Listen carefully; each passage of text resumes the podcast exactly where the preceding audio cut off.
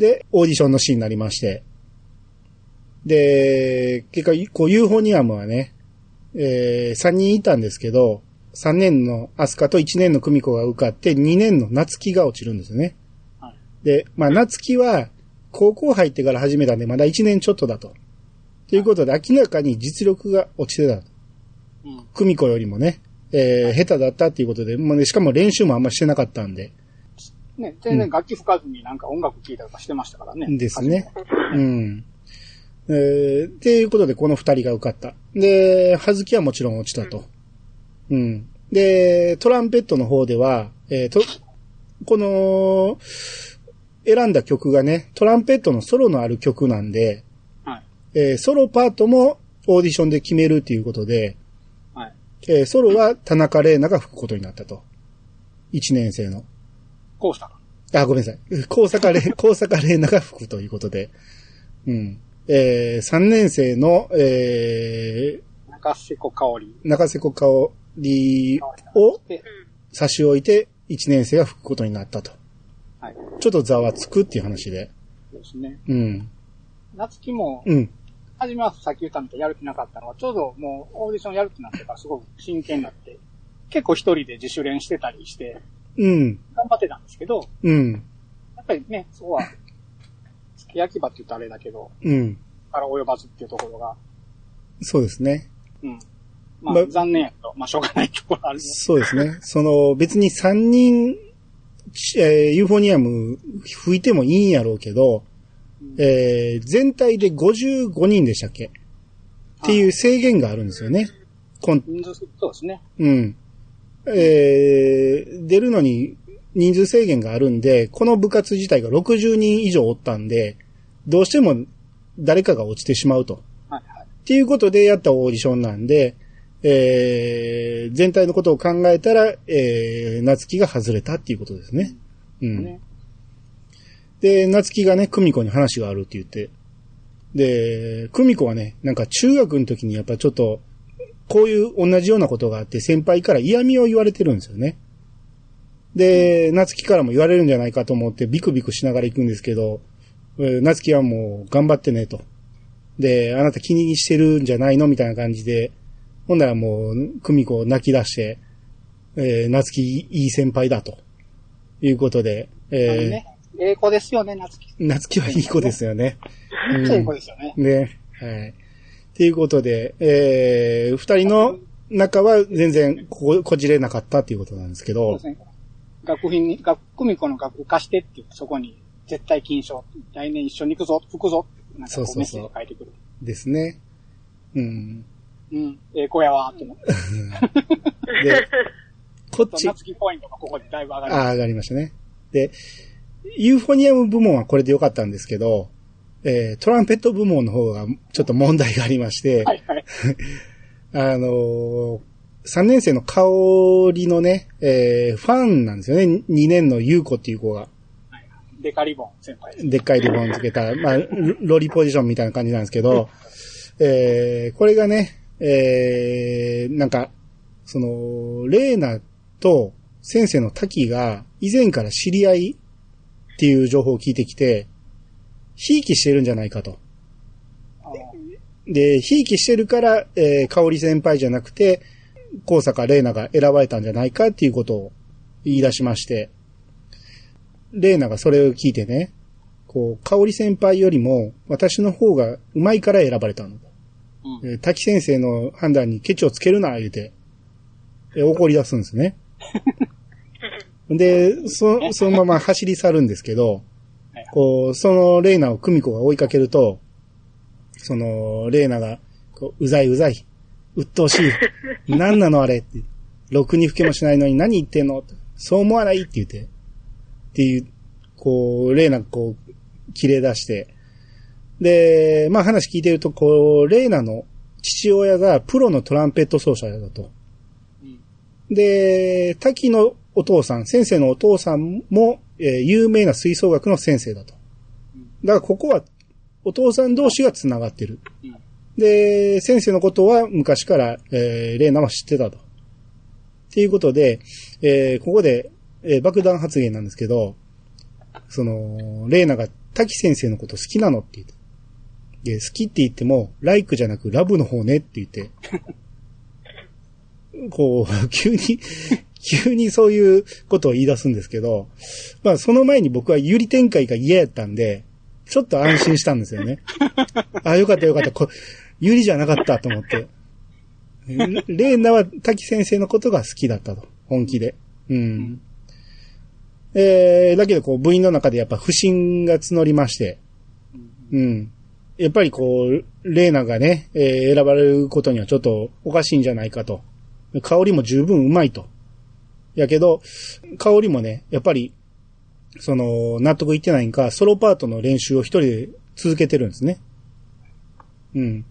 で、そういういろいろこう、部内がちょっと揉めてる、その不穏な空気になっているところに、えー、部長がね、アスカ、田中アスカに、えー、相談しに行くと、もう、え、これ、久美子が言ったんだかな？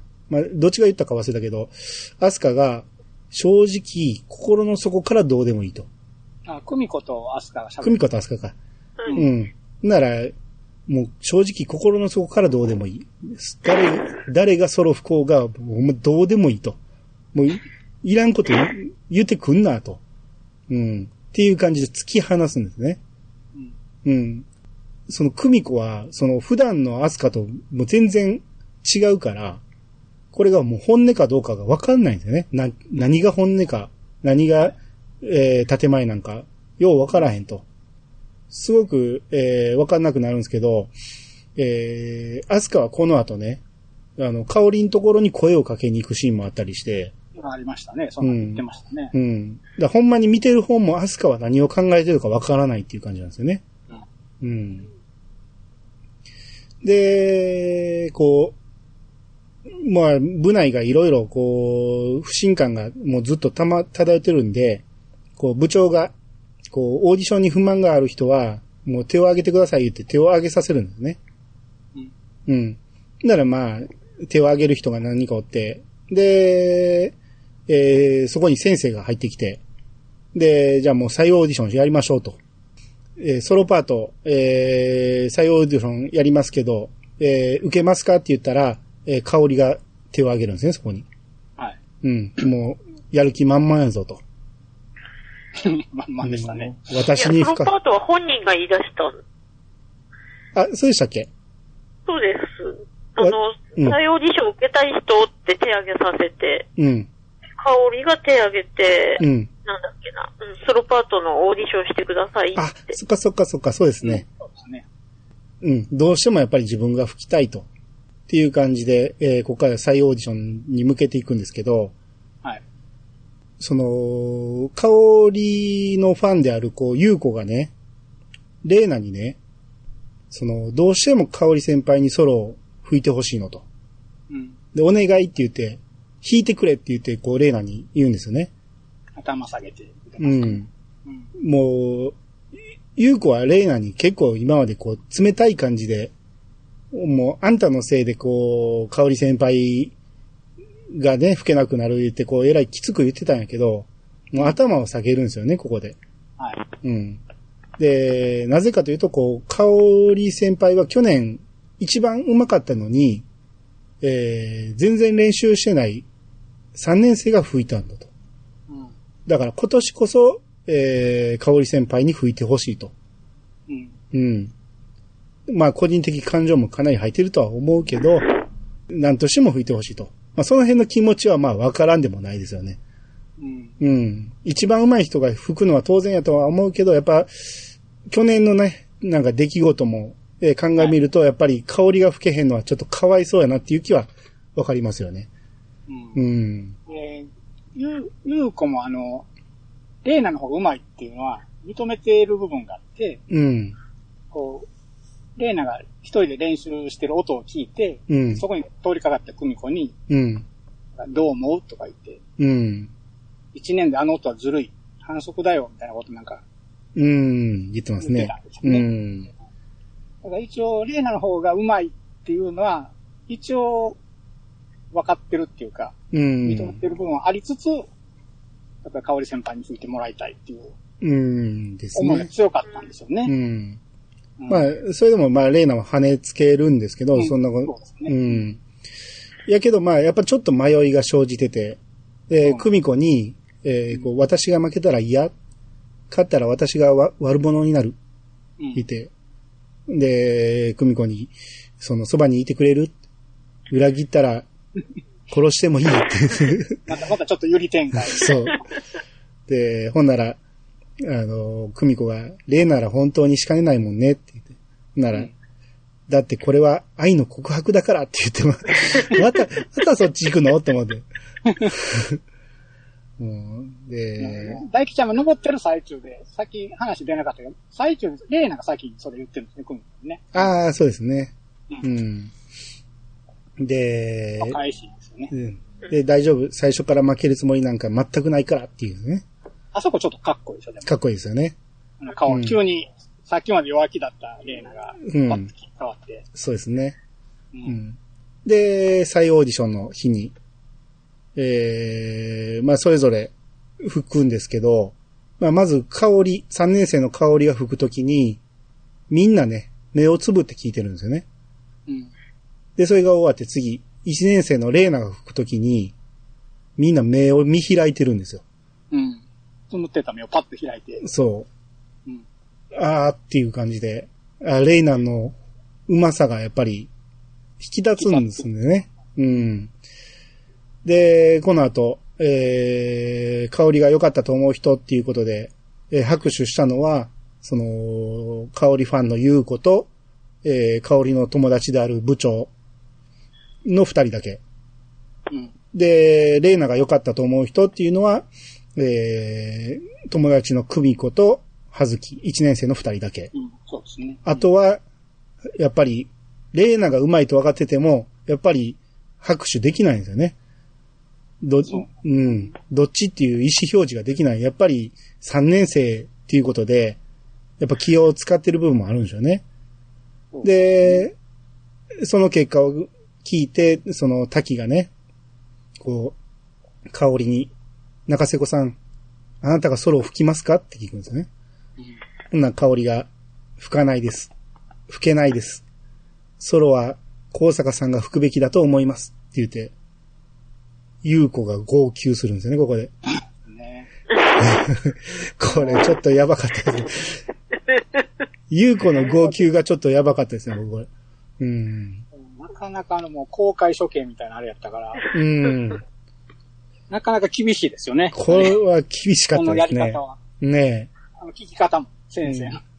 え。でもこれをせんと決着はつかないですよね。そうなんですよね。結局、あのー再オーディションやるうんきっか。けっていうか、あの、滝もなんかちょっと悩んでるとこがあって、あの、ちょっと変な噂があったり、こう指導がうまくいかなかったり、先生がちょっとイライラしてた時があって、あ、はいはい。なんかちょっと切れてた時期があるんですけど、うん。その時にあの、副顧問のあの、軍曹って呼ばれてるあの、道江先生はいはいはい。が、あの、なんかあの、滝と喋ってる時に、なんか音楽はいいですね、みたいな。音楽は吹けないし、いい音はいいと言わざるを得ないみたいなことを、うん。ちらっと言って、それがちょっとヒントになったのか、うん。みんなの前でその実際の音を聞かせようっていう話になったと思ったんかな、うん。うん、ですしね。で、あの、みんながあの、結局拍手で決めるってなって拍手できないっていうのも、うん。まあわかるし、で、あの、久美子が、あの、立ち上がってを叩いてたんですけど、うん。あの、初めの、秋が来た時、その全国を目指すかどうかみたいうん。なの時に、あの、手を挙げなかった、こう、ずるい選択をした久美子が、うん。ここでは、他の、逆に他の部員がみんな拍手をしてない中で、うん。上がってこう、拍手したっていうのは、こう、久美子の成長というか、ああ、そうですね。全然そこが、うん、今まで逆の、前の、その時と逆の行動をしてるのが、うん。ああってちょっと思う。そうですね。うん。うん。その、ほんまに、アニメがね、始まってここまでで、そんなに何ヶ月しか経ってないのに、やっぱみんな成長していってるんですよね、いろいうろ。ん、そうですね。うん。うん。成長が早いですよね、やっぱこの時代の、この、この世代の子たちはね。そうん。はい。ということで、えー、メンバーも決まりまして、はい。うん。ここからコンテンツに向かって、コンクールに向かって、えー、猛練習していくわけなんですけど、はい。で、急遽ね、ユーフォニアムパートが増えまして、ああ、はいはい。うん。やっぱ、クミコがね、急に増えたところが難しくて、なかなかうまく吹けないと。うん。うん。で、猛練習するんですけども、うまくなりたいと。んで、練習するんですけど、えー、ここで、今まではなんとなく吹いてた部分もあったんやけど、この、レイナが言ってた特別になりたいっていう感情がここで初めて自分にも芽生えてくるんですよね。うん。うん。やっぱり上手くなりたい、特別になりたいっていうので、ものすごく個人練習で、暑い中一人で吹いてるんですけど、鼻血出してやってました、ね。そう。は鼻血が出てることにも気づかんぐらいね。うん。うん。で、水分取らなあかんよ言うて、えー、レーナが来たりするんですけど、うん。そんな結構頑張って、えー、吹いて練習してるんですけど、えー、コンクール直前になって、えー、久美子に吹かなくていいよと。うん。そこは田中さん一人で吹いてくださいと。そうですね。で、その前に先生が、本番までに吹けるか？って、久美子に聞いて、できますって。ああ、答えてたそうそう。答えてたんですけどね。それで猛練習してたんですけど、そう。で、まだ日にちがあるから大丈夫と思ってたけど、うん。急にその日、突然、もうんう、田中さん一人でって言われて。うん。もう、悔しくて死にそうと。うん。うん。もう、この、この悔しさが、えー、中学の時のレーナの思いと重なるんですよね。あの時のレーナは、これぐらいの悔しさやったんかと。うん。あの時自分はヘラヘラしてたけど、うん。そうですね。死にそう。そう。っ悔しくて死にそう。ていうぐらいのね、感情になるわけですよね。うん。めちゃめちゃ落ち込むんですけど、えー、学校にね、こう忘れ物をしてね、もう、かなり暗くなってからなんですけど、取りに行くんですよね。うん。な、そこに、えー、滝が残ってて、で、滝が一緒にその取りに行くのに付き合ってくれて、で、気をつけて帰りなさいよって言うんですけど、えー、最後に久美子に、大前さん、吹けなかったところ練習しておいてくださいうん。次の関西大会に向けてっていう。で、あなたのできますという言葉、私は忘れていませんよっていう。これ、憎い。憎いこと言いますよね。うん。先生やる。ねね。今度の不大会が終わりじゃないんやから、ここで練習やめるなと。次にふ吹くチャンスはあんねんからっていうことでね。そうですね。うーん。こんなこと言われたらもうね。これやりますよ。そらやりますよね。うん。はい。っていうことで、コンクールの朝になりまして、第1話以来の久美子のポニーテール。ああ、来ましたね、う久しぶんりに。。はい。本域ですよね。久美子のい。いです。で、こう出場する人は冬服なんですね。夏なんですけど。そうなんですよ。クソ暑いのに。であれ、ああいうもんなんですか？うん、なんか見たいですね。うーん。うんやってた気がしますね。うーんなんかよく意味がわかんないですけどね。別にいいんじゃないのって思うんやけど、まあ、そっちが清掃みたいな感じなんでしょうかねまあま。あそういうことですよね、結局。うん。うん。ねで、えー、こう部長がね、始まる前に挨拶でね、えー、それでは皆さんご唱和ください。えー、北宇治ファイト言ったらみんなで、おーって言うんですけど、うん、これまあ、これまでも、これからもやる、えー、みんなの掛け声なんですけど、うん。うん。で、その後、アスカがね、さあ、会場に私たちの三日月が舞うよって言って、で、ここでも、おーって言うんですけど、まあこの時アスカ、おうって言わないんですよね、ここの。ん？この、部長が北宇治ファイトってみんな、おうって言うとアスカは言ってないんですよ。あ、そうでしたっけ？ああ、ですね。うんみんな手を挙げて、おうってやってたのに、アスカ一人なんかこう、ちょっとうつむいた感じ。ああ、そうですね。うん、おうって言わないええその、今、どこでは、ね、その三日月が舞うよっていうその人、それはね、あの曲が三日月の舞そうですね。っていう曲なんですけど、うん。それにかけてなんですけど、うんそれは言うんです。ご賞はくださいか、ご賞はしなかったっていう。ああ、そうなんですね。僕そこ見てなかったよね。で、その、あの、女の先生ね、軍曹の方がね、あの、はしゃぎ、はしゃぎすぎだ言って怒るんですけど、あ、そこの滝先生。そうそうちょっと面白かった。た 滝先生も手を挙げてたっていうね。で滝先生ね。でこの集合の時、滝先生ちょっと遅れてすいませんって遅れてきたんですけど、うん。サンフェスの時も遅れてきてるんですよね。ああ、そうですね。ちょっと時間にルーズなんかルーズなんですね。先生よく遅れてくる。そうですね。うん。で、えー、始まる前にね、もう直前ですね、もう演奏直前に、こう、滝が会場をあっと言わせる準備はできましたかって言って、で、そこで扉をバンと開けて、それでは行きましょう。全国へっていうね。もう もう、何この先生。かっこよすぎるやろ。うん。うん。で、まあ、演奏が終わりまして。うん。で、結果発表のシーンまで行きますけど、えーこの結果発表でみんながね、結果を待ってるシーンがね、第1話の冒頭の中学の結果発表のシーンそっくりなんですよ。う、そうなんですよ。ねえ。ここ、第1話と第、これ、だから第1期の最終回ですよ、ここ。おそうですね、最終回ですね。被せてきてるんですよね。うん。で、結果、この北宇治は金賞を取るんですね。はい。で、ここでみんな喜んでるんですけど、その後、関西大会進出。要は、えー、ダメ金か、全国、えー関西大会出れるかっていう、えー発表があるんですけど、この発表を描かないんですよね。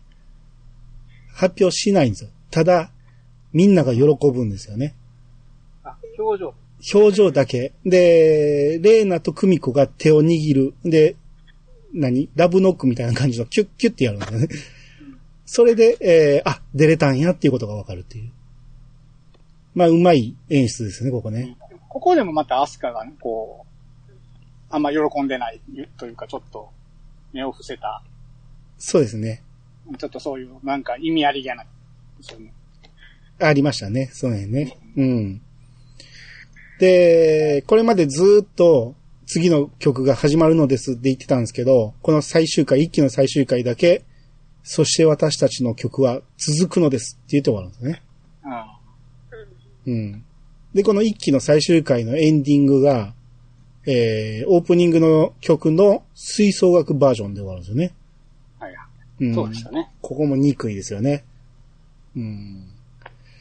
で、えー、まあ、一期が終わりましたね。かなり長いことかかりましたけど、はい結。構ね、あの、この最終回、後で見返すと、2期の伏線が結構隠れてるんですね。ああ、はいはいはい。まあ、それでも今言うとややこしいから。そうですね。うん。あの、見直すといろいろわかるところありますよね。あ、ちょっと一つだけ、あのーうん。でこれで一応一期終わりなんですけど、うん。実はそのセル版の DVD とかブルーレイには、あのー番外編で1話多く入ってて、うん。番外編の駆け出すモナカっていう話があるんですけど、ちょうどそれがね、この最終回の裏で起こってる話ほを、だから、はずきとかあのー落選組う。うん。が、あのー本番前にお守り配ったりしてたじゃないですか手作りのお守りを。はいはいはい。あれの、えー、あれを、何、その、買い出しに行って作ってるシーンだったりとか。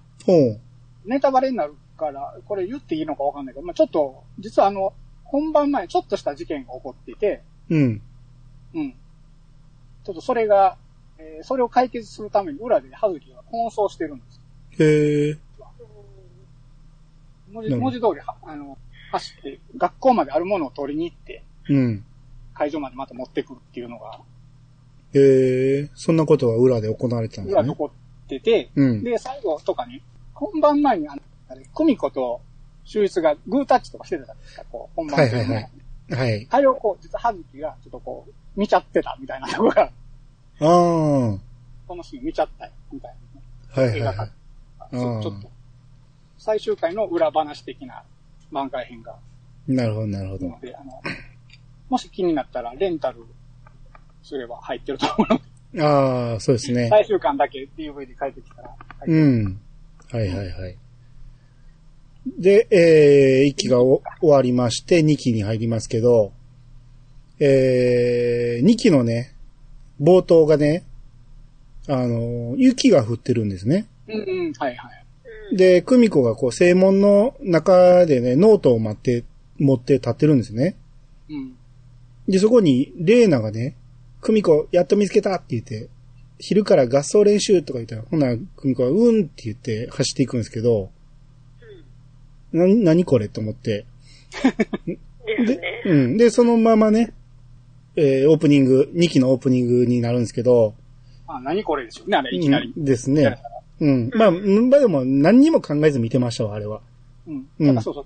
僕とかは、あの、原作の小説を読んでたから、うんああ、聞いたんですけど、うん。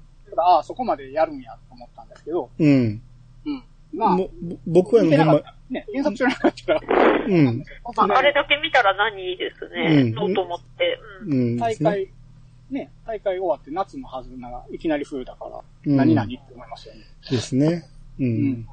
で、2期のオープニング曲。まあでも、オープニング曲ね、僕はやっぱり1期の方が好きやったんで、まあエンディングもそうなんですけど、ああ、ちょっと残念やなと思うんやけど、まあやっぱでもね、毎回毎回聞いていくと、やっぱりこれもいいなって思い出して、結構ね、僕もそうだったんですけど、聞いてたら結構、これもいいなと思って、そうそうそで結構ね、歌詞が、あの、うん。あの、本、本、何？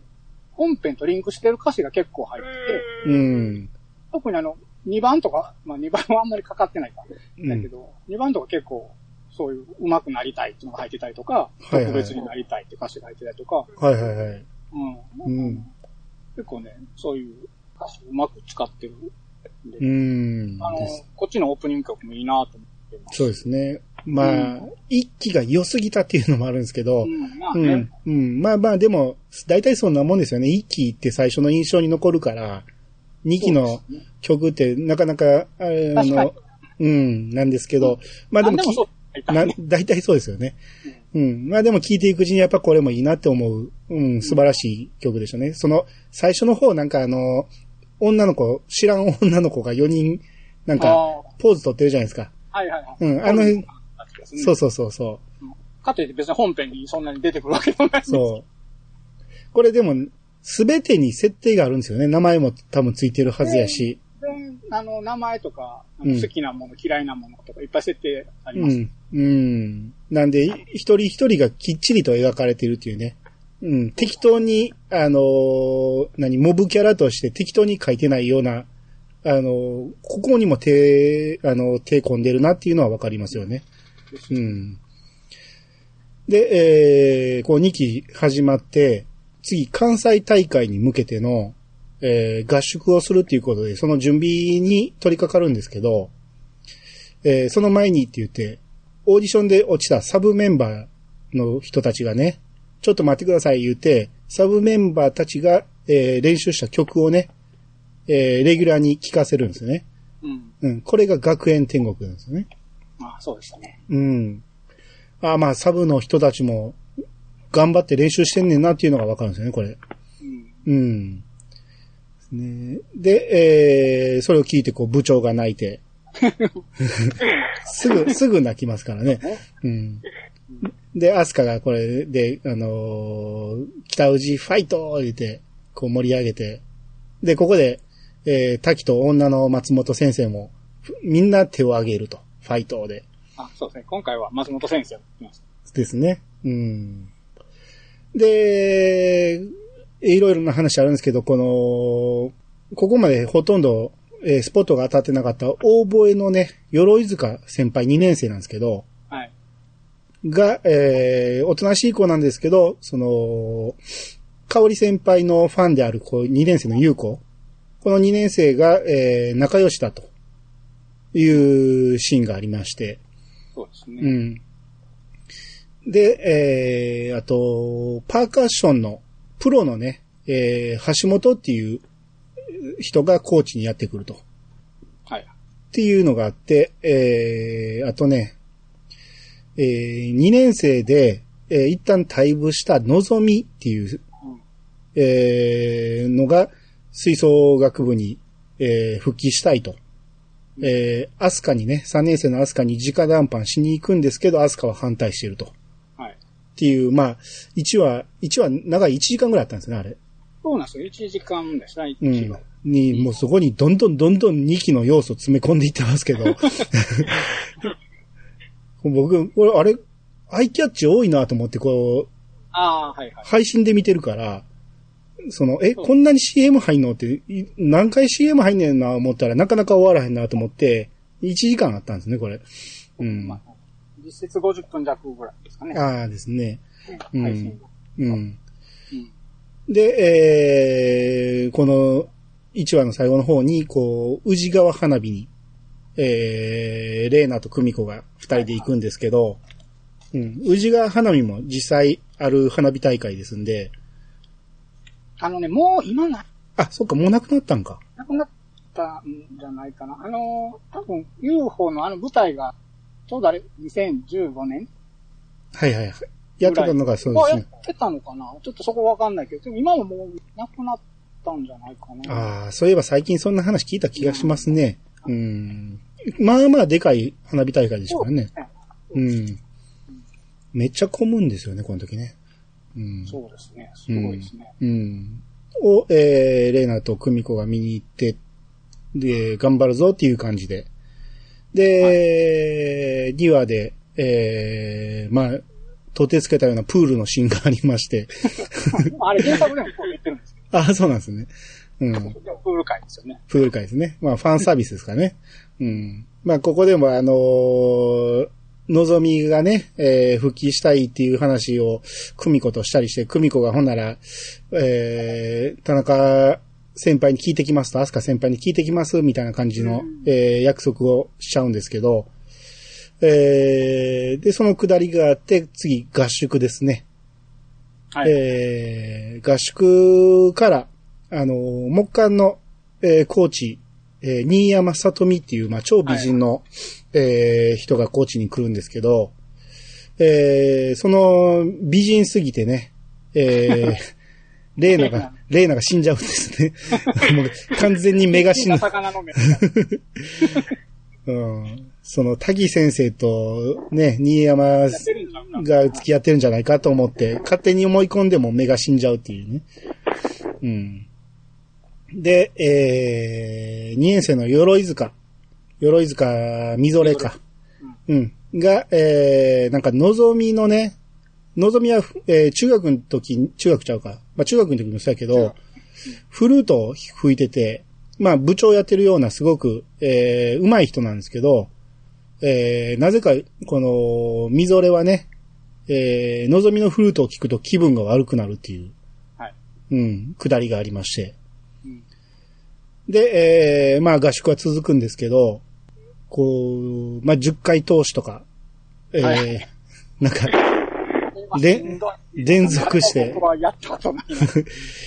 まあ休憩は入るけど、160分以上かかるとか言って、すごい2時間半ぐらいかかるんですよね。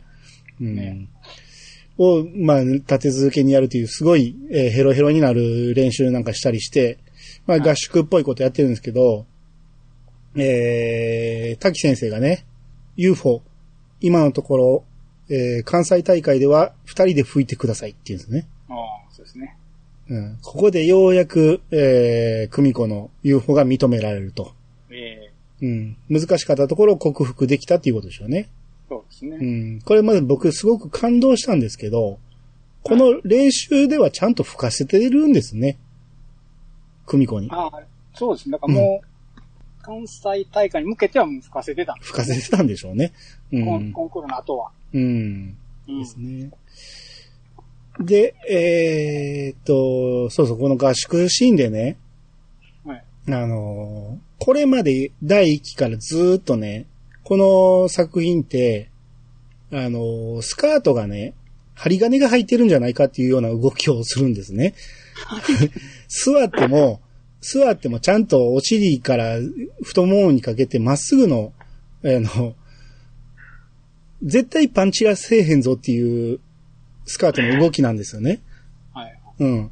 あのーまあ、これはラブライブでもそうだったんですけど、絶対パンチラせえへんっていう動きなのに、この合宿ではお風呂のシーンがあって、ここでは簡単にレーナのブラを見せてしまってるんですよね。ああ。それはええんやと思って。パンチラはあかんけどブラありなんやと思っこれはあかんみたいですね。なんかね。て。ですね。なんか規制があるとかないとか聞きますけどね。ああ、そうなんですね。うんうん。で、えー、久美子がね、あのーのぞみのことをね、えー、アスカに、えー、聞くんですね。なぜ反対してんのかと。はいうん。のぞみはいいやつだと。あんだけ頑張って入りたいって言ってるのになぜそんなに反対すんねやって聞いたら、えー、どうやら、その、鎧塚みぞれが、えー、こう、のぞみの顔を見るだけで気分が悪くなるっていう、まあ、すごいトラウマがあるらしいと。はい。で、そんな子を、えー、望みを入れてしまうと、今の水部がむちゃくちゃになると、コンクコンクールの前に。はい。うん。だから反対したんやと。うん。うん。で、そんな話を、望みにできるかって。なら、久美子ができないと。それを久美子が望みに伝えれるのかと。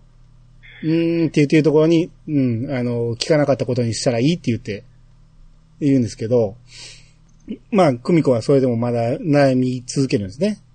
はいうん。で、えー、まあ、久美子が、こう、鎧塚先輩にね、えー、こう話をしてると、この鎧塚みぞれは、コンクールが嫌いだと。はい。もうコンクールなんてない方がいいと。って言い出すんですよね。うん。うん。なぜそんな、その金賞とか決めなあかんのかと。うん。みんな一生懸命吹いてんのにって言って、言ってるんですけど、それも久美子が引っかかって、コンクールがあった方がいいのかない方がいいのかっていうのをみんなに聞くんですよね。はい。うん。っていうようなくだりがあって、えー、橋本コーチに、パーカッションの橋本コーチに、えー、久美子がね、滝は5年前に妻を亡くしてるっていう話を聞くんですよね。うん。要は結婚してたと。はい。っていう話を聞いちゃうんですけど、それは、レイナには言えない、久美子は。うん。うん。結婚してた妻、しかも亡くしてるっていう人がいてるっていうのは言えないっていう、えー、くだりがありまして。ただそれを知らんレイナは、滝に突撃して、えー彼女がおらんっていうことを聞いてくるんですよね。ほんで、もうルンルン気分になってるっていう。で、まあ、久美子からしたら、あちゃーっていう感じなんですけど、それも言えないっていう感じですね。そうですね。うん花火の時に。ですね。うん。まあ、そんなくだりがありまして。あ、そこで、ちょ、ちょっとだけ、あの、小ネタですけど、はいはい。あの、トロンボーンのパートリーダーの男の子が、あそこでなんかモノマネ、滝先生のモノマネしてたんかな？何ですかこれって。あ、はいはいはい。やってたんですけど、あれ実はあの、あの子の声も桜井さんがやってるんですよ。ええそうでしたっけ？うん、そうなんですよ。二役やってて、うん。なんであそこは自作自演というか、えーへえ。セルフパロディみたいな。あそうやったんや。そうなんです。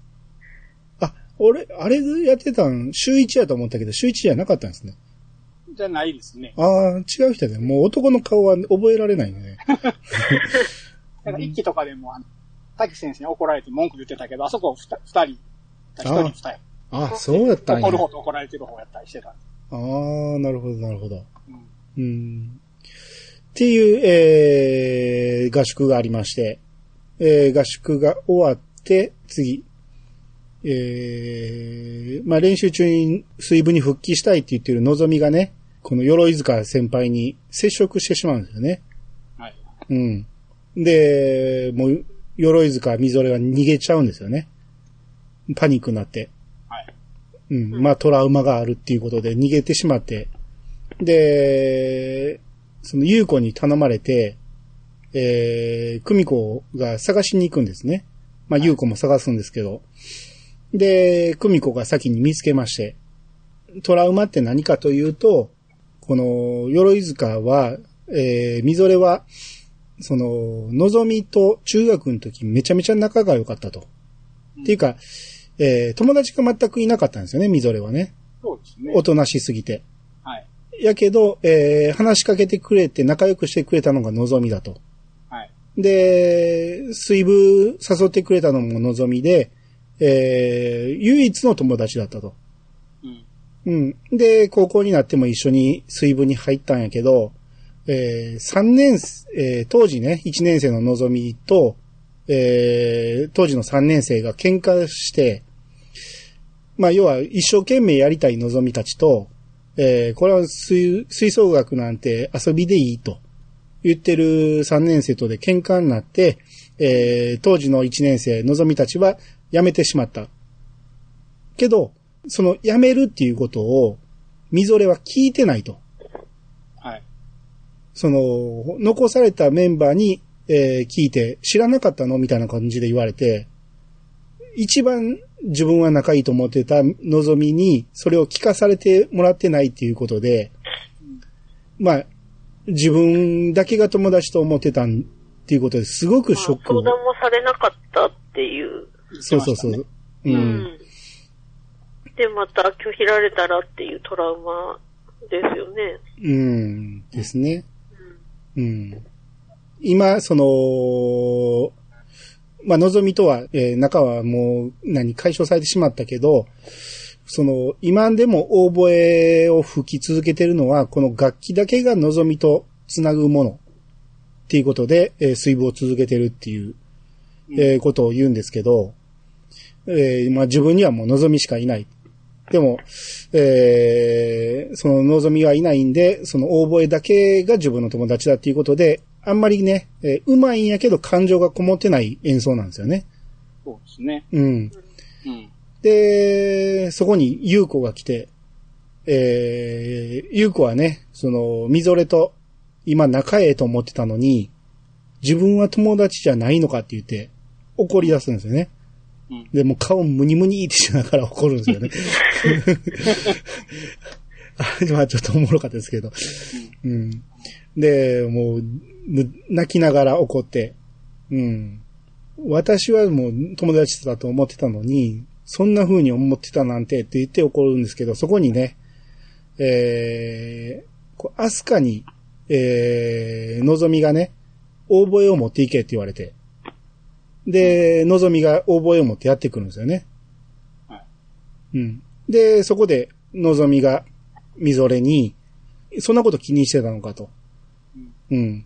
あの、私が、えーみぞれに言わなかったのは、みぞれは大声をすごく楽しそうに吹いてるから、水分をやめるはずないと思って、相談するまでもないと思ってたと。うん。もうそんなこと気にもしてなかったと。その、すごく楽しそうに吹いてたから。不満なんて持ってない。ね、そう頑張ってる子にやめる、やめようなんて言えない。そうそうそう。うん。不満を持ってるはずはないと思ってたんで、それだけやと。その、自分はずっと、えー、みぞれのことは友達だと思ってるっていうことを言って、えー、まあ、ここで二人の、えー仲がか、えーまた元に戻りまして、うん。うん。えー、まあ、望み自体はね、えー、水分に復帰するって言っても、まあ、ただ単にこの時点では手伝いをすることしかできないんで、まあ一応、その、戻ってくるんやけど、まあ手伝いをするっていう感じで、うん。えー、一応ここは丸く収まったと。うん。で、ここでその、ゆう子が、のぞみに先、顔ムニムニってして、その後引っ張り上げるじゃないですか。うん。えっ、と、あれ、教団の影かなんかにこう、みぞれが隠れてて、うん。でそれをゆう子が連れ戻しに来て、うん。引っ張り出すんですよね。はいはいはい。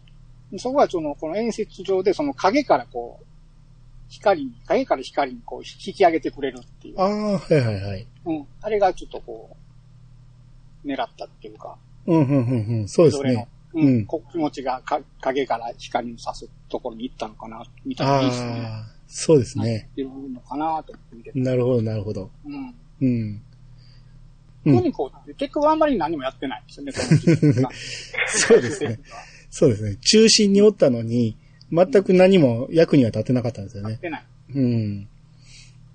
で、こう、アスカがその結果をね、えー、クミコにね、いや、あの、みぞれちゃんもずるいね、と。えー、こう、仲良くしてたゆうこちゃんは、結局、その、のぞみがいなくなった、えー、ための、えー、保険でしかなかったんだと。うん。うん。結局、その、みぞれっていうのはその打算で付き合ってたんじゃないかっていう、はいうん、っていうことを、すごくきついことを言うんですけど、うん。えー、それ言い終わった後に、お前ちゃん、全国行こうねって、ニコってするんですよね。これが、もう、久美子からしたら、どう判断していいか分かんないんですよね。この人は何が本音で、何が本音で何が建前かが分からないって言って、もう自分でも言うんですけど、うん、わけが分からないっていう、うん。っていう、うん、まあ、こういう辺のくだりがあって、まあ、き、見てる方もほんまにアスカはどういう人なんやっていうのが分かんないっていう状況ですね。ですね。うん。うん。で、えー、今度、関西大会の、えーコンクール、えーの日になりまして、まあ、本番前にね、こう、アスカが、まあ、ちょっといいですかって言って、みんなに、こう私はここで負けたくないって言うんですよね。うん。うん。まあ、珍しくなんかこの辺でこう、何？ここで終わりたくないっていうことを言うんですけど、はい。まあ、この辺がちょっと意味がよくわかんないセリフではあったんですよ。まあまあ、最初見たときはね、まあ、ただ単にみんなを鼓舞してるだけかなとも思ったけど、うん。ちょっと、えー、引っかかるシーンでもあるんですよね。うん。そううで。うん。で、この後、えー、本番、えー、関西大会の本番なんですけど、はい。ここで初めてフル演奏なんですよね。ああ、そうですね。課題じゃない、10曲か。10曲三日月の舞がうん。丸々1曲うんで。した。あの1期の時はちょっと飛び飛びでそうそうそあったんですけどう。、うん。初めて最初から最後までフルで演奏なんですけどや、ったのは初めてですね。うん。うん。で、まあ、これまでの練習とかでもそうなんですけど、やっぱすごい迫力があるんですね。あのーまあ、音楽もそうですけど、映像がね、うんなんやろ、全身で吹いてるっていう、全身で弾いてるし、全身で吹いてるっていうね、うんものすごい見応えがあって、あのーそうですね。あれ、指使いとかもちゃんと合ってるんです。そう。うん。あ、まあ僕は合ってるかどうかわからんけど、まあ、綺麗に動いてるんですよね。うん。すごいなと思って、うん、すごい時間かかるやろうなと思って、これ作んの。うん。そうですよね。で、あの、この、自由曲の三日月の舞その、大声のソロがあるんですよね。ちょっとね。うん、そうですね。で、そこ、まあ、みぞれが吹いて、まあ、なんですけど、あの、実はその、一期の、えっ、と、京都府大会大会の決勝で吹いたときは、うんその部分って、あの、カットされてるんですよ、ちょうど。あ、はいはいはい。だからみぞれが吹くシーンがないんですよ。うんみぞれはちゃんと、あの、メンバーには映ってるんですけど、うん。このシーンは見せてないんですよ。聞かせてない。そうですね。うん。うそれがん。ここで初めてありましたね。うん。で、この演奏中ね、アスカがね、その久美子のことをチラチラ見てるんですよ。うん。これも最初見たとき、え、何これって思って。でも全然言わへんから、この意味を。何やろうなって思ってたんだけど、まあこれはもう後でなんとなくわかりますけど。はい。うん。で、えー演奏が終わって、えーエンディングになるんですけど、あれちょっと早いなと。そうですね。うん次の曲が始まるんですけど、なかったですからね。なかったですね。あれも、まままうんエンディング入っちゃう。うん。で、エンディング終わって、えー終わるかなと思ったらまだあって、えー結果発表。はい。えーまあ、これで北宇治高等学校、ゴールド金賞っていうことで、まあ、とにかく、まあ、まず金賞は取りまして、で、さらに、えー全国大会に進むのは、えー大阪東証、で、明星工科、北宇治高等学校ということで3校のうちの1校に入ったわけですね。はうん。で、ここでやったよ、レイナって言って、まあ、喜ぶんですけど、で、その後こう、鎧塚みぞれの方を見てね、で、久美子がね、その先輩、コンクールはまだ嫌いですかって聞いたら、ニコって、こう、みぞれが笑って、たった今、好きになったっていうんですね。ですうね。ん。ですね。今まあ見、たことないような笑顔。ですね。うん。まあ、すごくこう、表情のない子がニコッと笑うと、まあ、ズキュンときますよね、この子、うん。ですね。はい。で、えー、次の曲が始まるのですまなかった。で、このまま次行くんですけど、えー、まあまあ次はちょっと、えー、学園祭の話ですね。うん。そうですね。はい。学園祭ってあんま高校の時言わへんと思うんですけど、高校って文化祭じゃないですか。時、あ、どう言ってましたっけ？が学園祭って言ってましたっけ？この時。学園祭って言ってましたね。言ってました？うんううん。あれ、おかしいなと思うんですけど、まあ、ちょっとおかしいところあるんですよ。あのーえー、この学校ね、上履き、上履き履いてるんですよね。はいはいはい。上履きって今時珍しくないですか？ああ、でもうちの高校上履きありましたね。あ、そうですか。はい。僕の時はもうサンダルっていうかスリッパやったんですよ。で、大体誰に聞いても、その、サンダルなんですよね。あ、そうですか。うん。今どうなんかな？僕、高校は大阪だったんですけど、うん。上履きでしあの、私立ですけど、上あ履きで。ーハルルさんどうでした？え、私上履き普通ですね。ああそうでしたサンダルがわからない。あ、そうなんや。あー僕、ツイッターでちょっとその話振ってみたら、みんなサンダルでだったんで、えーあ、そうなんですか。うんサンダル。うん。これは、あの、それこそこの北宇治と一緒で学年によって色が違う上履きでした。ああ、そうなんですね。うん。うん。うーん。まあまあ、それはまあ余談として、はいはい。えーまあ学園祭で、えー吹奏楽も発表するんですけど、えーここの曲がね、いましたね。またまた、またなんでやねんと思って、大滝栄一の君は天然色なんですよね。うん。これ、これ誰がわかんねんって、聞いてる人わからんやろって、あの、見てる人わからんやろって思うんですけど、今の人は。うん。で、まあ、さらにここでもまた学園天国披露したりして、やってましたね。はい。うん。で、この時、アスカが指揮してるんですよね。はい。はい。うん。あ、アスカが指揮することもあるんやと思って。うん。うん。なん、まあまあ、まあ何でもできる子やから。まあでもなんで先生せえへんのやろうなと思って。なんか結局、サンフェスの時も、あれだったでしょ？ドラム、ドラメジャーだったでしょ？メジャーですねメジャー、メジャーが、あの、そういう、がっつり本番じゃない時、こういうちょっと、まあ、砕けたイベントの時とかは指揮やったりする。ああ、なるほど。一番最初の久美子が見てた時もアスカ指揮してましたね。ああ。そうですね。外でやるときね。うん。うんで、えー、まあ学園祭の下りがいろいろあったんですけど、まあその後、台風になりまして、うん、そうですね。うんそうでしたね。うん。で、こうなんか、天ヶ瀬ダム放流中とか言って、ああ、天ヶ瀬ダムあるなと思って、うんはいもう、よ、よ、走りに行ってましたわ、この辺。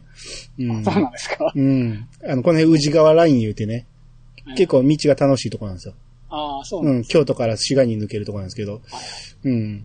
まあ、ここは放流するってことは、まあ、なかなかの、あん、降雨量なと思うんですけど、まあ、この時にね、ちょっと、まあ、姉とね、ちょっと、久美子が揉めまして、はい。台風の中、ちょっと出て行ってしまうんですよね。うん。で そうですね。うん。で、まあたまたま滝と会いまして、はい。うん。で、滝はこう、まあ、花屋さんで、えー花を買ってるところだったと。うん。まあ、これも、台風中来るかねと思いますけど。もっと早用意しとけよと思うんですけど。うん。なんで、これは亡くなった奥さんのためやと思うんですけどね。メンチがあったんちゃいますかね。ですね。うん。で、まあ、台風の中、この、帰ろうとした久美子の傘が壊れてしまって、で、滝が送ってくれるということになったんですけど、はい。この時乗ってた滝の車がね、はい。何この車と思って、すごく変な車乗ってたでしょ。何の、あれだったかな。あれね、僕ちょっと調べたんですよ。で、まあブログに書いてる人いててね、あれシトロエンの、ドローンですかね。うん、はいシトロエンのアミっていう車らしいんですけど、なんじゃこの変な車と思って、でもめっちゃかっこいいんですよね。はいはい。うん。あの、まあちょっとレトロっぽい車で、もうハンレトロ。うん、ハンドルがね、スポーク一本なんですよね。あああ。めっちゃなんか見見た目が変なんですよ。うん。まあまあ、ちょっと面白い。左ハンドルやったし、そうですね。うん、ちっちゃい車なんですけど、まあまあ、うんかっこいい車なんですけど、うん。で、それに、えー、乗せてもらって送ってもらうっていうことで、うん。で、この時の話だったと思うんですけど、滝に聞くんですね。久美子が、その、奥さんの話を。はいはい。うん。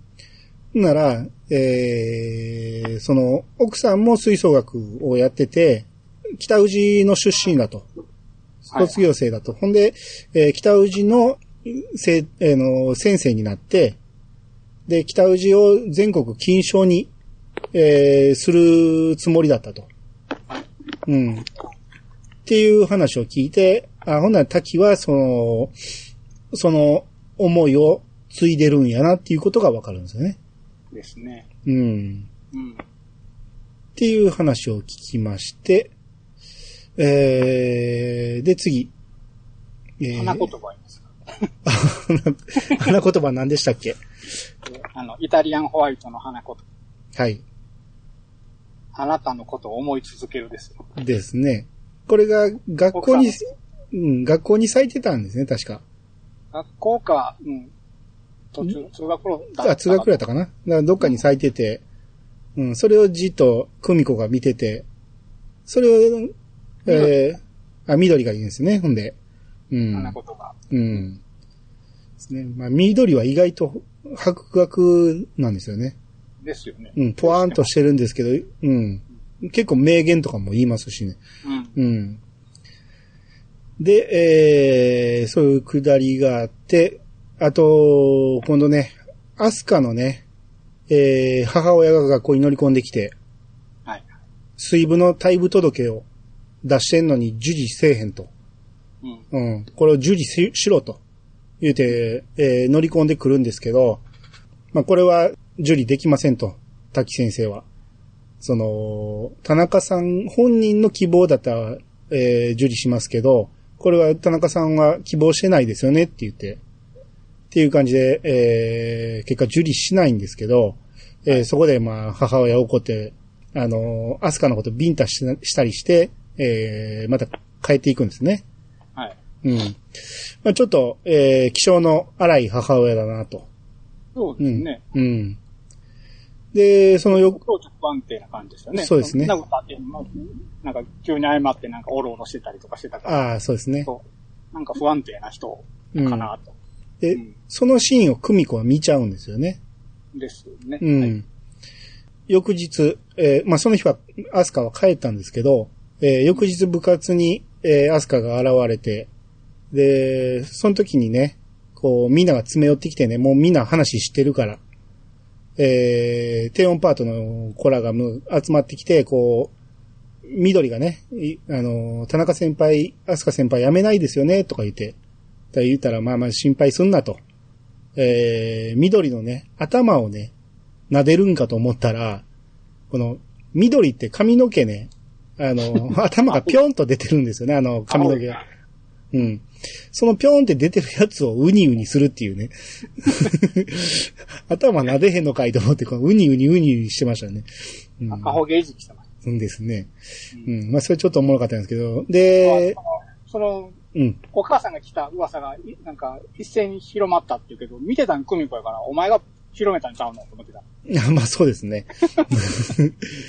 うん、で、えー、アスカがその流れで、こう、夏希に話があるとか言って言うんですけど、まあまあそれはちょっと描かれなかったですけど、えー、その後ね、まあ部長とか香りとか、こう3年生組が、こう、アスカを心配にしに来るんですけど、まあまあ、その、みんなには迷惑かけへんみたいな、えー話をしてるんですけど、えー翌日からアスカは部活に来なくなると。うん。うんで、全然来ないアスカのことをね、えーみんなの前で部長がね、あの、アスカは特別だと思ってたと。で、アスカは何でもできるから、私もみんなも頼ってたと。でも、アスカは特別なんかじゃなかったと。であの、あの子も、こう、まあ、みんなと同じようにいろんな悩みも持ってるし、何でもできる子ではなかったんだなっていう、うん。えー、いう話をするんですね。うん。はいで、京都の駅ビルでね、なんかコンサートをするらしくて、はいはい。えー、まあそれを控えてて大丈夫かなと。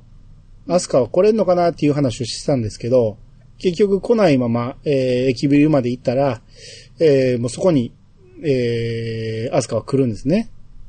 はいもうギリギリ到着っていう感じで。うん。で、駅ビルのあの大階段の下でやるんですね。はい。うん。えー、そこで、えー、宝島を演奏しまして。カシオペアの。うん。また、また。マイナーな曲ですけど。うん、あ、でもね、これは吹奏楽は結構やってますね。ああ、そうなんですね。宝島は。あ割とあ。吹奏楽では、うん、うん、うん、うん。こういうイベントごとではよく書かれるよ。ああ。この時ね、うん。緑はね、あのあエレキベースエレキベースなんですよね。そうなんですね。うん。あ、そういうこともあんねやと思って。ありますね。で、ドラムも入ってたりそうそう、ドラムセットがおったでしょ、うんあ、そうなんやと思って。こういうちょっと、こういうイベントではそういうことありますあね。あ、まあ、曲によってみたいなそう感じですね。そうそうそう。うん、なるほど、なるほど。うんで、えー、そうそう、この曲では、この、部長、部長はね、バリ作、えー、バリトンサックスなんですけど、えー、バリ作のソロがあるっていうことで部長が、えー、吹いてましたね。う。うんんかっこいい、これがね。うん。うんね。えー、で、あとね、久美子のお姉さん、まあ、これまでもちょっといろいろ揉めてたんですけど、えー、結果何を揉めてたかというと、えー大学を辞めると。うん。で、大学を辞めて美容美容師を目指したい言うて、親に言うんですけど、その、まあ、勝手なこと言うなと。うん金も出してもらってるくせに言うような感じで、えー喧嘩になるんですけど、あのーまあ、自分は、その、ずっと言うことを聞いてたけど、その、トロンボーンもやめたくなかったと。吹奏楽続けたかった、みたいな話をするんですね。うん。で、その時、久美子がね、改造シーンでね、トロンボーンやめるって言ったところで、なんでトロンボーンやめちゃうの？言うて、こう、しつこく聞くんですね、姉に。なら、うるさい。次行ったらその口縫うからねって言うんですよね。うん。うん。っていうシーンがあって。で、まあそういうので悶々としながら、えー、学校行ったら学校でもうアスカが来ないと。うん。うん。えー駅ビルコンサートでは来たのに、やっぱりアスカはその後来なくなったと。うん。っていうことで、久美子がアスカを見つけてね、アスカに、こう、部活やめないですよねって。やめないですよねっていう、こう、えらいしつこく聞くんですね。うん。ほんなら、アスカが、あんまりしつこいと、その口縫っちゃうぞって言うんですよね。お姉ちゃんと同じこと言うんですよね。そうですね。うん。で、まあまあ、えーこの辺の流れで、その、まあ、えー、久美子が勉強ができてないということで、その勉強を教えてあるということで家にをさす家に誘われるんですよね。結構強引にうん。誘いましたよね。なんかです。ね。うん。中はもう、無理やりうん。飛びつけたというか、無理やり、この決定みたいな。うん。断る隙与えてなかった。そうですね。そうですね。うん。で、その後、まあ、久美子が風邪をひくみたいなくだりもあって、うん。で、風邪ひいてるところにレーナがね、えーお見舞いに来たりなんかするんですけど、このププリン問題がちょっと面白かった。プリンね。あの、お母さんが久美子に、あの、なんか、欲しいものあるってうん言わ。れて、久美子はプリンが欲しいって言って、うん。抹茶じゃないやつって言って、普通のプリンだと思うけど、うん。後でこう、レーナがお見舞いに来た時に、机に置いてあったのは、なんか、一口ぐらいしか食べてない、ほうじ茶プリンが置いてあったんですよ。お母さん、ほうじ茶プリン買ってきて、あ、そなんでやねん。ああ、それ見てなかったな。ええうん。はずきから差し入れって言って、普通のプリン持ってきた。あ、これこれ、普通のプリンが食べたかったんだ、とか言って。ああ、はいはいはいはい。ありお母ますね。さん。なぜそれを。ですね。面白いですね。うん。で、えー、その後、アスカがね、えー、部活に来ないということで、まあ、夏希が、えー、アスカの代わりに入ってるんですけど、この、夏希の譜面にはね、こう、アスカからアドバイスが書いてあるんですね。要は前に、えー、アスカが夏希に話があるって言ってたのは、えー、もう自分の代わりに入ってくれと。で、その時にこういろいろアドバイスをしてたっていうことなんでしょうね。そうですね。うんうん、アスカはその時点ではもうもう辞めるつもりだったと。はい。うん。うん、で、ま、どの辺やったか忘れたけど、あのーま滝もね、アスカ、田中さんがこれ以上来れないようやったら、田中さん抜きで行きますみたいなことを。そうですね。ええうん。無理だったらもう、夏希、うん。中川さん吹いてもらいますって言ってましたよね。ですね。っていう感じで言ってて。そうそれなりにでも、夏希が認められてたってことですよね。そうですね。そうですね。うん。で、えー、前に誘われてた、えー、久美子がアスカの家に行き行きます。はい。で、まあ、勉強見てもらったりするんですけど、えー、やっぱ部活の話になって、で、まあ、いいろいろ話してると、CD があって、CD やったな ?CD があって、その、えー、CD、えー、久美子も持ってると。うん。で、これ、好きだと。で、この新藤、えー、正和さんっていう方、えー、このユーフォニアムの CD 好きだと。えー、っていう話をしたら、それはアスカの父、お父さんだったと。元父親って。ね元父親。うん。まあ、要は、離婚して、幼い頃に離婚して、離れて暮らしてる父親だったと。はい。うん。えー、っていうことで、アスカが、えー、ユーフォニアムを始めたのは、えー、離婚した後、えー、家に、ユーフォニアムと、えー、なんかノートが届けられて、えー、まあ、これで練習しろみたいな、えー、感じの、うん、えー、あれで、まあ、それで、えー、アスカはそれで始めたわけですね。うん。っていう、いろんな話を聞いて、で、二人で河原行こうと。えー、ユーフォニアム吹きたくなったと。っていうことで、アスカが、えー、この UFO、要は、この新藤さんの曲を吹くんですよね。はいはい。うん。で、前にあの、うん？アスカがその全国を目指す理由っていうのが、うん。そのコンクールでお父さんが審査員をやる。あ、はいはいはい。全国に出たらお父さんに自分の演奏を聞いてもらいたいうん。思いがあって、うん。で、全国を目指そううん。そういうちょっと自分の欲が出てしまったから、うんまあこういう部活に行けないようなっていうのはバチが当たったかな、みたいな話がちょっとあったんですね。そうですね。うん。うん。やっぱお父さんにその演奏を聴いてもらいたいっていう思いが一番続けている理由、全国を目指す理由うん。っていうのがあった上で、で、さっきの話、うん吹きたくなったっていう。ですね。うん。これでも、久美子が、うん、アスカさんのユーフォニア聞きたいっていうくだりから吹きたくなったって。ああ、そうです、そうです。ね。うん。うん。うん。アスカの UFO が好きだと。うん。っていう話で、んで、吹きたくなったんで、えー、河原行こうっていうことで、河原行って、えー、アスカが UFO 吹くんですけど、えー、この曲がそのままエンディングになると。そうですね。この時もそうですね。うんこのままに。エンディングテロップが流れて、で、そのテロップ流れ終わって最後のカットが、えー手紙があって、そこにアスカへって書いてあるんですけど、はい。その手紙、封筒ごと半分に一回破かれて、セロテープで繋いでるっていう。ね。うん。お母さんがやおかん、おかんやりよったわけですよね、多分。ね。としか思えないでしょうね。うん。うん。うん。まあ、えー、っていうのがあって、はいはい。このまた、久美子の姉の話になりますけど、えー、久美子の姉はこう、親の言う通りに、えー、演じてきてたと。はい。もういい子を演じてたけど、もっと自分はその自由にやればよかったと。うん。で、あんたはいいねと。いろいろ自由にできて。で、もっと自由に、えーやるべきだと。うん。で、これから自分は、えー自由にやっていくっていう話をして、はい。うん。そういう話を聞いて、えー、久美子が、もう、アスカにね、自分の思いの丈をぶつけるんですね。まあまあ、これも、もうものすごい感情的に言うんですよね。その、あ、学校のとこです、ね。学校でね、うん、はい呼び出して呼び出して。うん。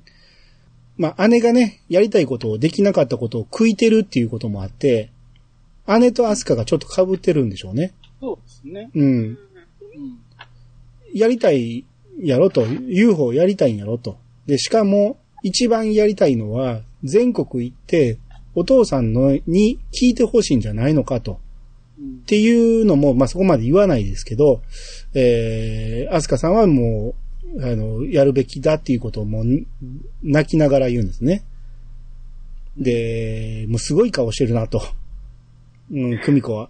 でも、嬉しいよって言われて、言うんですけど、言うんですけど、こう、うつむきながら泣いてる久美子がね、えー、顔を上げていいですかって言ったら、アスカがダメって言って、で、何？松代まで呪わ、顔を上げると、松代まで呪われるよってみたいなこと言って、まあ要は、アスカも泣いてるっていうことですね。うんここ。はでもいいシーン。あの、うん。この久美子の、あの、声優さん？うん黒沢さんの演技が、すごいですよね。泣きの演技という。ですね。もうん。う、うん、すごく感情のこもった。うん。あの、一期の久美子と全然違うんですよね。違いますよね。うん。すごく、この短期間の間に成長してるっていうね、いうことをすごく演じてるなっていう、うん、ほんまにいいシーンでしたね。うん。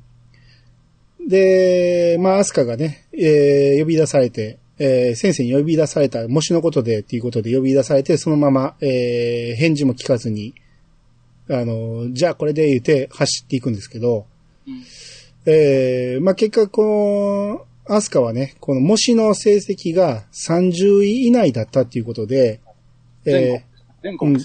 全国模試が30位以内だった、もうかなりの好成績だったということで、えーこれを、えー母親に、を説得材料にして、うん。うん、水分を続けることを認めさせたということで、アスカが戻ってくるんですね。はい。うん。で、ここで久美子が、そういえばしばらく、レイナと連絡取れてないなと。思い出すんですよね。確かに、そういえば。うん。あれ、そういえば LINE も返ってきてないぞと。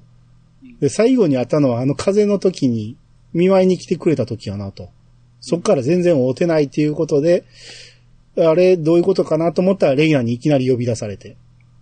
うん。しかも、あのー二人で登ったあの大吉山に呼び出されるんですね。何かというと、うん。で、私怒ってるの分かる？って。うんめっちゃ怖いシーンじゃないですか、これ。もう嫌や、こんなん絶対言われたくないわと思うんですけど。うん。まあまあ分かってるんですね。その、えー、結果、その、なぜ怒ってるかというと、えー、滝の奥さんのことを、えー、レーナはコーチに聞くんですよね。はい。うん。まっちゃんに聞くわけです。うん。それを、その、あれ、久美子に聞いたんかみたいなことを言われて。そうですね。その前に、あの、職員室で写真を見ちゃうん。あ、はいはいはいはい。うん。